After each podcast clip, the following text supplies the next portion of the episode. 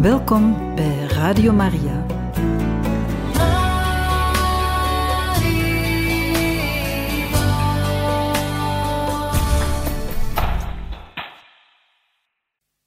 Van harte welkom, beste luisteraars van Radio Maria, bij het programma Catechismus. Vandaag kunnen wij luisteren naar een catechese over Onze Lieve Vrouw van Fatima. Deze wordt ons gegeven door Pater Jan Meus. We laten hem graag aan het woord.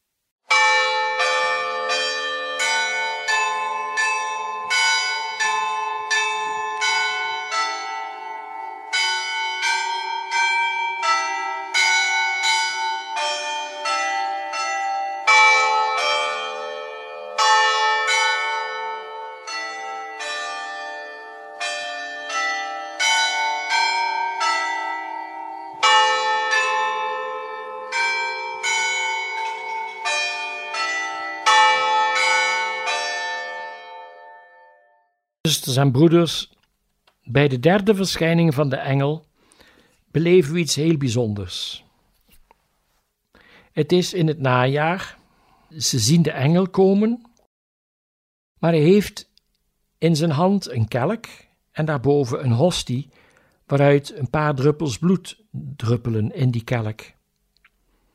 En Lucia schrijft: De kelk en de hostie liet de engel in de lucht zweven boog zich tot op de grond en herhaalde driemaal het gebed.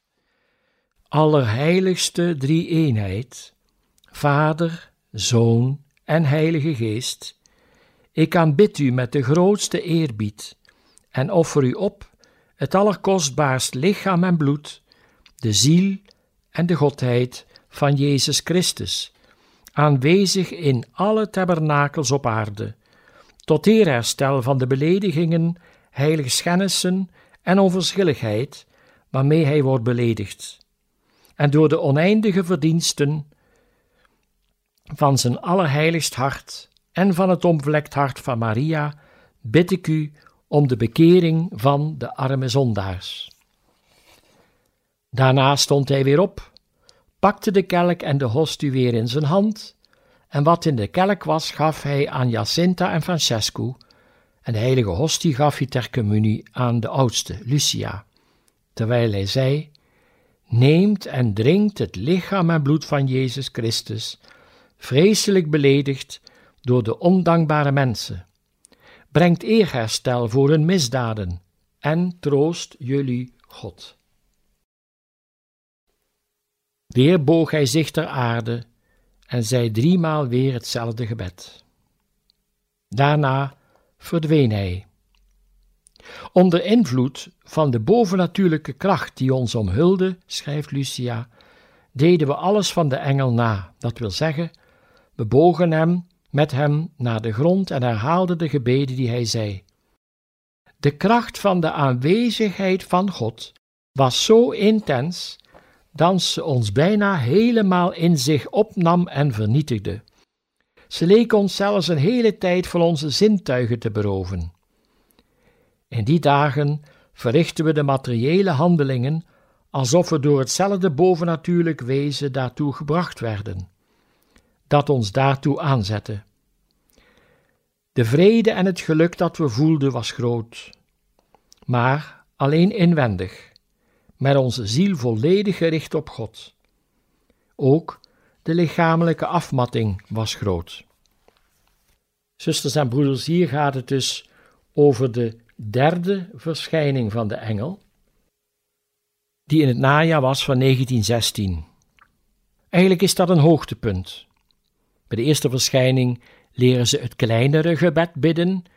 Mijn God, ik geloof in u, ik aanbid u, ik hoop op u en ik bemin u. En ik vraag u vergiffenis voor hen die niet in u geloven, u niet aanbidden, niet op u hopen en u niet beminnen. Bij de tweede verschijning verbreekt hij hun spel en zegt: Bid heel veel, hè, want de heilige harten van Jezus en Maria hebben plannen van bemachtigheid met jullie. Bied voortdurend gebeden en offers aan ter ere van de Allerhoogste. En dan legt hij ook uit hoe je dit kunt doen: hè, van alles een offer maken uit eerherstel voor de zonde tegenover God en voor de bekering van de zondaars. En zo zul je vrede verkrijgen voor je vaderland. En aanvaard alle lijden dat God jullie sturen zal. Bij de derde verschijning verschijnt de engel met de heilige Eucharistie, de kelk, en daarboven zweeft een heilige hostie. Hoe is onze houding tegenover de heilige Eucharistie? Hoe staan wij daar nu tegenover? Hebben wij eerbied, respect, beseffen we de rijkdom en ook dat het door niets te vervangen is? Beseffen we welk voorrecht we eigenlijk hebben dat we zo dikwijls de communie zouden kunnen gaan of kunnen gaan? En dat we moeten, kunnen, moeten bidden dat dit kan blijven. Want er zijn heel wat plaatsen in onze landen waar kerken dichtgaan, waar geen priesters meer zijn, of waar men zo de moderne toer op gaat dat heilige missen worden vervangen door andere diensten of vieringen, hoe moet ik het zeggen.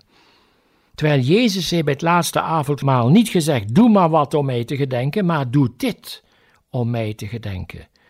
En dat is wat hij daar gedaan heeft, met dat ongedecemde paasbrood dat de Joden gebruikten, en wat bij ons te zien is in het hostiebrood, en die kelk met wijn.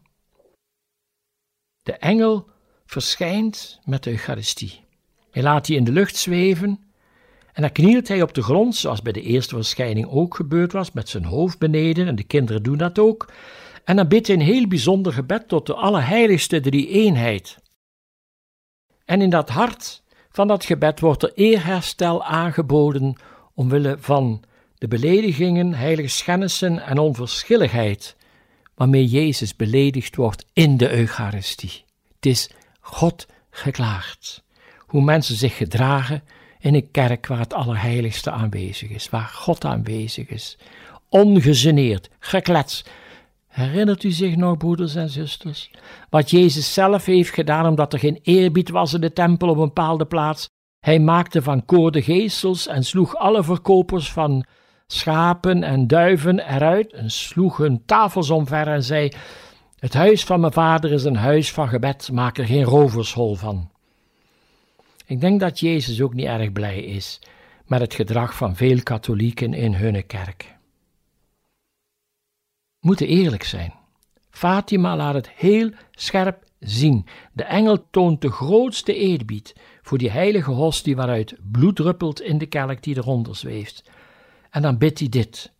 Allerheiligste drie-eenheid, Vader, Zoon en Heilige Geest, ik aanbid u met de grootste eerbied. En ik offer u op het allerkostbaarst lichaam en bloed, de ziel en de godheid van Jezus Christus, aanwezig in alle tabernakels op aarde, tot eerherstel van de beledigingen, heiligschennissen en onverschilligheid waarmee hij wordt beledigd. En door de oneindige verdiensten van zijn allerheiligst hart en van het onbevlekt hart van Maria, bid ik u om de bekering van de arme zondaars. In de woordkeus van dit gebed vinden we ook de diepte en de rijkdom van ons geloof terug. Het begint met de woorden Allerheiligste Drie-eenheid. Onze God is een drie-ene God is intimiteit als Vader, Zoon en Geest.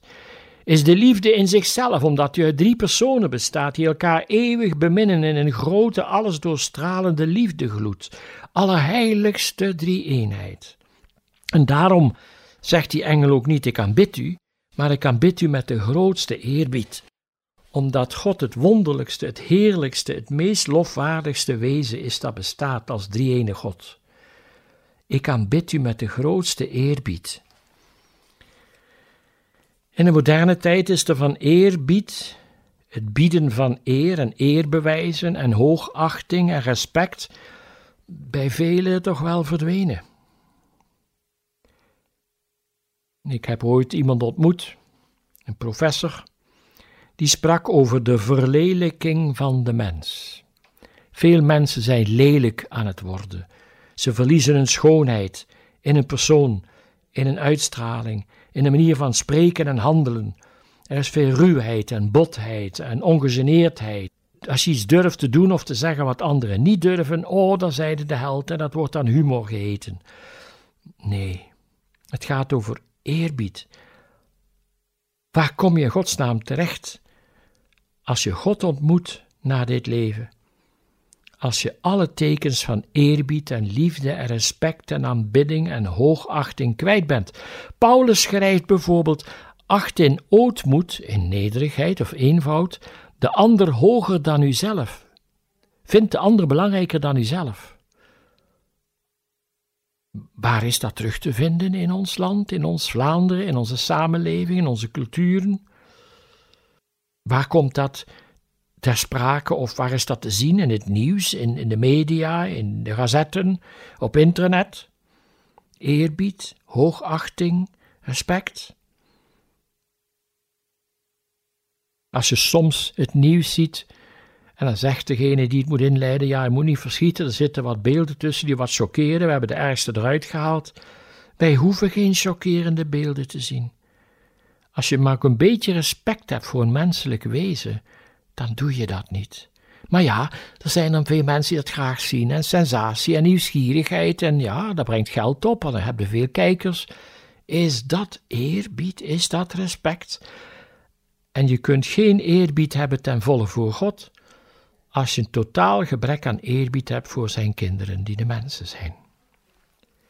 Elk mens verdient respect. Dat wil niet zeggen dat je alles goed moet keuren wat een mens doet, maar in zijn wezen is hij wel kind van God. Wat zegt Jezus tegen zijn verrader, een Satanskind? Vriend, verraad je mij met een kus? Hij blijft Judas de kans aanbieden door met liefde te spreken en te handelen, dat hij dit aangrijpt en anders wordt. Maar Judas wijst het af. En zal Jezus verraden uiteindelijk. En dat is heel triest.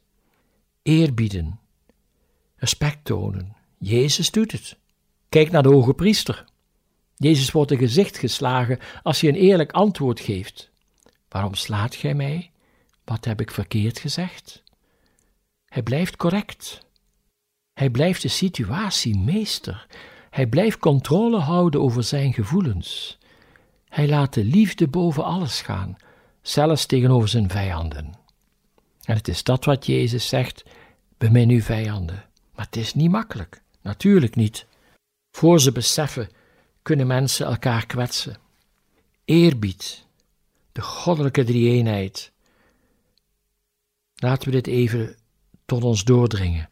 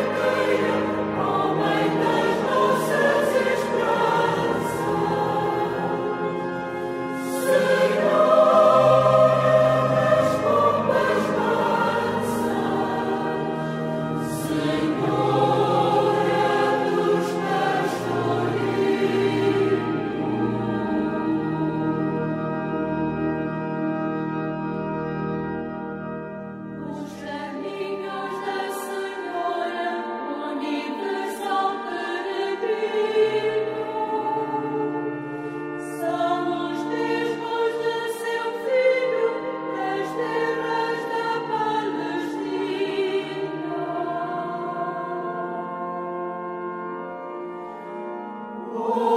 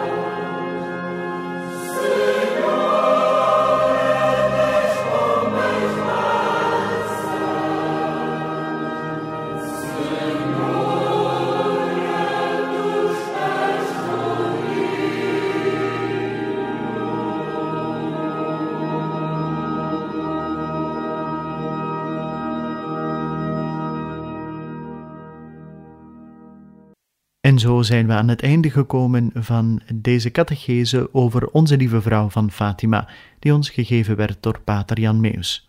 Een volgende keer zullen wij opnieuw hierin verder gaan en we hopen dan ook dat u er opnieuw wenst bij te zijn. Van harte dank en nog een bijzonder fijne dag gewenst.